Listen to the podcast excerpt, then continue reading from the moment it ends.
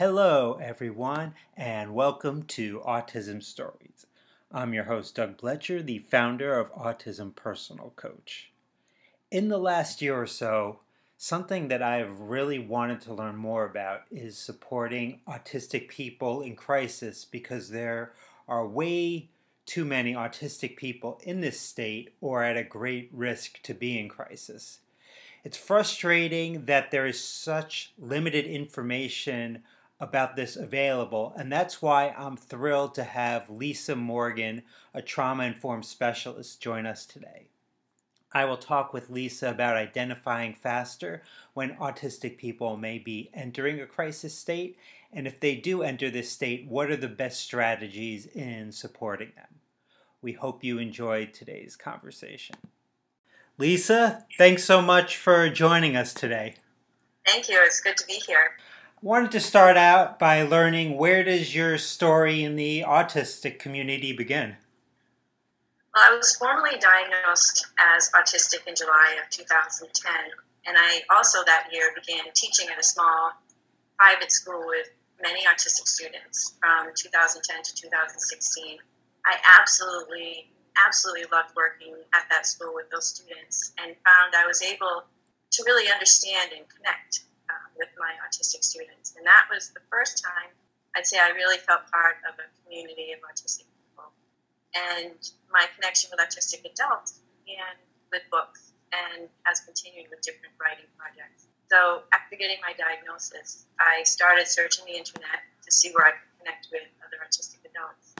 And I found an author who was looking for submissions to a book that was being written by autistic people. And so my very first interaction was with adults was contributing to that book uh, called Been There, Done That, Try This.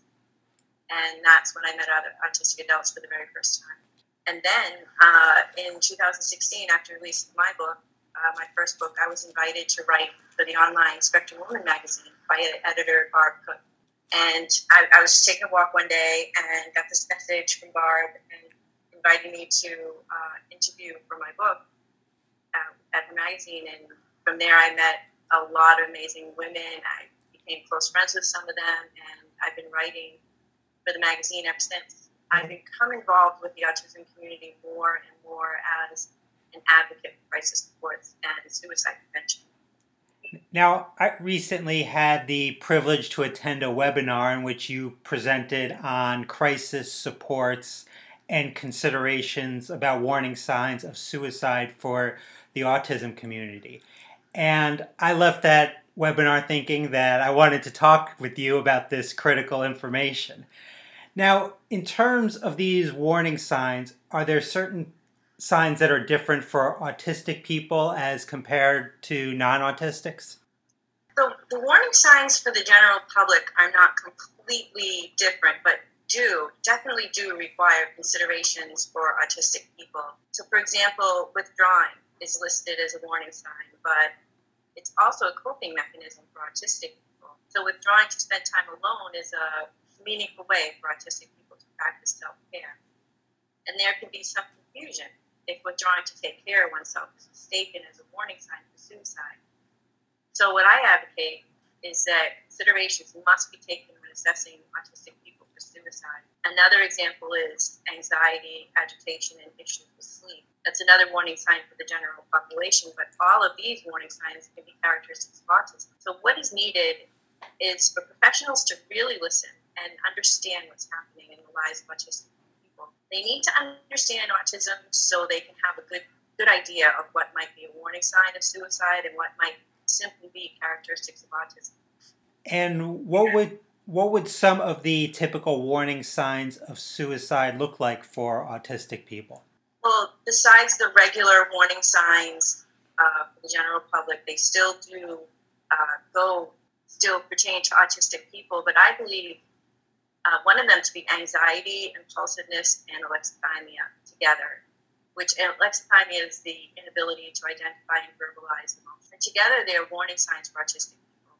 There have been no studies to show the relationship between these, these three volatile states, but in the moment, when emotions are huge, an autistic person is struggling, anxiety, impulsiveness together with alexithymia can be a dangerous combination. but also there was a study done on thwarted belongingness, uh, thwarted belonging and perceived burdensomeness, and they're they're possible risk factors which can also become warning signs if a traumatic experience results from these risk factors. So, in the instance of a crisis based on any of these risk factors, the typical warning signs should be with characteristics of autistic people taken into consideration. So, what, what is important is for professionals to truly understand autism, how it presents, what autistic people struggle with, how to communicate with autistic people, and to really listen to what they're saying. I would specify listening to understand, not listening to reply. And there are so many professionals who listen to simply reply, but listening to understand requires an open mind, requires cultural understanding, and presumed competence. When autistic people are in crisis, I've heard them asked, How are you feeling? or something to that effect.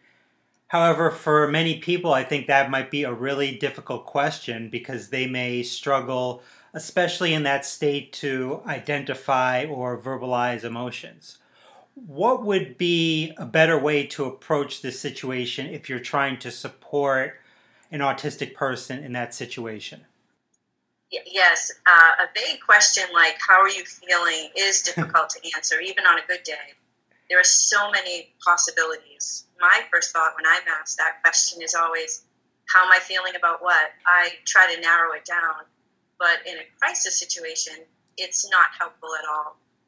A, a much better way to find out how an autistic person is doing while in a crisis is to ask short questions that get straight to the point using as few words as possible.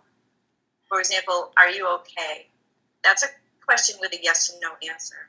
Or what do you need? This this question can be answered with one word if, if needed. Uh, those are short, easy to answer questions. And yes, you mentioned autistic people may struggle in a crisis with identifying or verbalizing emotions. So if the person in crisis can still not answer those short questions, it's important to be aware they might answer in a different way. So, for example, describing a situation that feels close to what they're feeling. So, I, I've used the example of describing an empty, deserted carnival grounds with old, rusty rides, trash blowing around in the wind, half inflated balloons, and silence to help someone understand depression or loneliness. And some autistic people in crisis have no words and I would encourage people who are helping an autistic person in crisis, who suddenly find themselves with no words, to, to sit with them until they get their words back if possible. Because many times the words will come back after having time to and then they can express their needs and, and receive some support. Yeah, just being a little bit more patient, I think, can go a long way. Yes. Now, social communication has been shown to be a big risk factor in autistic people becoming suicidal. One of those risk factors of social communication is something that we've talked about with past guests on Autism Stories, and that is camouflaging or masking. So, could masking literally be a matter of life or death for autistic people? it is very harmful Yes. Um, a study by Cass et al. in 2018 did show that masking or camouflaging to be a risk factor for suicide. I can't say if it's a matter of life or death, but I wouldn't be surprised if a traumatic experience around masking caused an autistic person to become suicidal. The harm to one's self, sense of self can be so devastating to someone who already feels like they don't belong to the society they live in. What what masking does is show over and over again that an autistic person is only accepted if they mask who they really are as a person. And the reward for masking is acceptance, but not acceptance of who they are. It's acceptance of who society wants them to be. And it's extremely lonely. It's a lonely existence, especially if a brave soul decides to become themselves and is suddenly rejected by the people who have become meaningful to them while they're masking. I think the loss of those relationships can be uh, a matter of life or death to an autistic person. Another aspect of social communication is unmet needs. When we are talking about unmet needs, what are the specific areas that we're talking about? Well, first, there, there are studies that have shown unmet needs to be a unique risk factor for suicide in autistic people. And unmet needs can include uh, things like housing, jobs, relationships, community support, access to mental and physical health care, and, and then, of course, being understood, having autistic people understood once they do have access is very important. And then daily living skills. These are all potentially unmet needs for an autistic person. I know one of the unmet needs is something that I'm passionate about, which is supporting autistic people in develop relationships or in developing community. You wrote an article on the challenges of friendship a few years ago, which was fantastic, and talked about social mistakes. How does the idea of the social mistake affect the ability to maintain friendships over the course of time? Ah, yes, the social mistake. uh, the social mistake, yeah, represents any social miscommunication that can take place in a friendship due to autism. That's what I wanted to show in my article. It could be blatant honesty, it could be literalness, um, having to cancel plans at the last minute due to high anxiety, or any other possible way of being autistic that can strain a relationship. And the article was about an autistic person taking precautions to keep a uh, friendship, knowing the social mistake is bound to happen due to those uh, social communication difficulties and losing the friendship anyway. The article describes an autistic person asking their friend to let them know if they say something that offends or hurts them because they want to be able to fix it and be able to, you know, fix any misunderstanding that happens the autistic person uh, in the article is trying to be proactive in preventing ways previous relationships have just suddenly just ended. But the friends aren't completely honest, possibly so feelings don't get hurt, and the relationship suffers from it. And in the article, the autistic person loses friendship after friendship, kind of like what I mean. We can experience that in real life too, while doing everything they can to keep those friendships but it does take two people to make a successful relationship. And I, I think actually, if I was to write that article now, I would include more about how communication difficulties come from both sides of the relationship. But without open, honest communication, a relationship is in trouble with any neurology. And since I wrote that article, I have come to understand social communication definitely goes both ways. And I'm constantly tripped up by words spoken that don't actually mean what they say, and mm-hmm. social nuances of non-autistic communication that also hinders the effort to, to maintain relationships over time. Well, I would definitely be interested in reading a part two of that article. Okay. now, special interests or passions are things that I would say are essential for autistic people in their lives how does one's special interest affect their potential risk of suicide? Well, I, I think it actually can help. Uh, there's no studies to confirm this, but I do believe a special interest can help an autistic person in crisis to break out of perseverating on negative thoughts or emotions. So, perseveration is the rumination of thoughts, and in a crisis situation, that can be difficult to stop an autistic person can be highly anxious and perseverating on whatever they experienced to put them in crisis. Like anyone else, uh, it can be difficult to change their perspective, although perseveration can make it much more difficult. I believe finding out what a special interest is for an autistic person and then trying to engage them in a conversation about it can help them to calm down and at least slow down perseverating, if not stop it. And the conversation should also follow the suggestions about saying as few words as possible, asking direct questions, and using the exact meaning of words, and not using any social nuances in um, in trying to engage them and talking about their special interests. You were the co-chair for the Autism and Suicide Committee through the American Association of Suicidology. What's the objective of this committee? The, well, the mission statement of the Autism and Suicide Committee is to help the autism community in all issues of suicide. And the main goal we have is to develop resources in suicide prevention for autistic people. We've developed a crisis toolkit for use in crisis centers, and the toolkit is being used by crisis center workers um, and getting positive feedback. I've also been told that other types of professionals are also using the toolkit to help them identify and then communicate with their autistic clients. So family and friends can use it as well. And it's basically Autism 101 and can help anyone understand autism and autistic people. And right now, the committee is working on a resource on warning signs for autistic people. And it will contain the information presented in that webinar that you attended and what I've been talking about here today. That's great. That was uh, very useful information. What's been the specific feedback on terms of the crisis toolkit, how it's helped when when interacting with autistic people? What I have heard over and over again, and this is from non-autistic people, is thank you, thank you for writing this. Um, they just really, from what I can understand, is they they really truly want to help, and they just don't know how.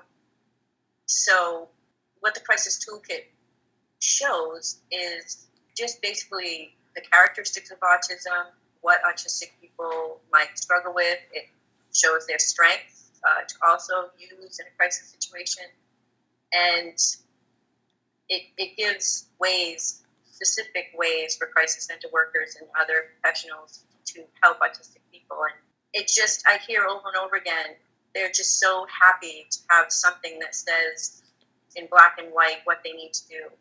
And it also gives them, you know, information to understand autistic people better. So they, they've been appreciative about that too. Through my organization, I've seen a large number of autistic people we've coached who are also living with PTSD. That's why I was really excited uh, to hear about your upcoming book you have written on this subject, Living with PTSD on the Autism Spectrum Insightful Analysis with Practical Applications. What do you hope people take away from reading your book? My hope is that people will take away an understanding of how PTSD is so widespread among autistic people. I hope it becomes a valuable resource for professionals uh, family, friends, and autistic people themselves in learning about PTSD and autism. There's a particularly difficult way the symptoms of PTSD and the characteristics of autism work together against the person with this uh, code-born diagnosis. So there's also hope. So if professionals can understand the particular way PTSD and autism smash up together, there is there is hope of health and healing this book has it has a unique perspective of both professionals, uh, training and experience, and also an autistic person's actual lived. And together with uh, this problem solving with what works, and I shared a lot of my own experiences living with PTSD. Um, this is probably the hardest book I've written yet, and took about two years to write it. It tells about my experiences, tells about how I got through the tough parts, I explain what worked, what didn't work, what might be the best thing to do, what not to do. My co-author and I include uh, what types of relationships and situations can cause PTSD in autistic people, and how it's not necessarily one traumatic experience, but a lifetime of interpersonal traumatic experiences like bullying, rejection, and masking that happen in all different kinds of relationships. I think it's an incredibly valuable book, and I cannot wait to read it. How can people go about purchasing it? Right now, it is um, available for pre-order on Amazon in the U.S. and Australia, Europe. It's all it's and probably on the JKP website as well. Well, Lisa, I really appreciate the conversation. Thanks so much for joining us today. Well, thank you for having me. It's been, it's been really good. Thank you for having me. Thanks to everyone for listening, and thank you to Lisa for the great conversation. Check out the podcast description for a link to purchase Lisa's upcoming book, Living with PTSD on the Autism Spectrum Insightful Analysis with Practical Applications. If you would like to be notified about each week's episode of Autism Stories, we suggest you subscribe on your favorite podcast listening platform. We'd also appreciate if you can give us a positive rating and review, as it will help others to learn about autism stories. On next week's episode of Autism Stories, we will talk with Philip Magruder about intersectionality as it relates to the college experience. Talk to you then.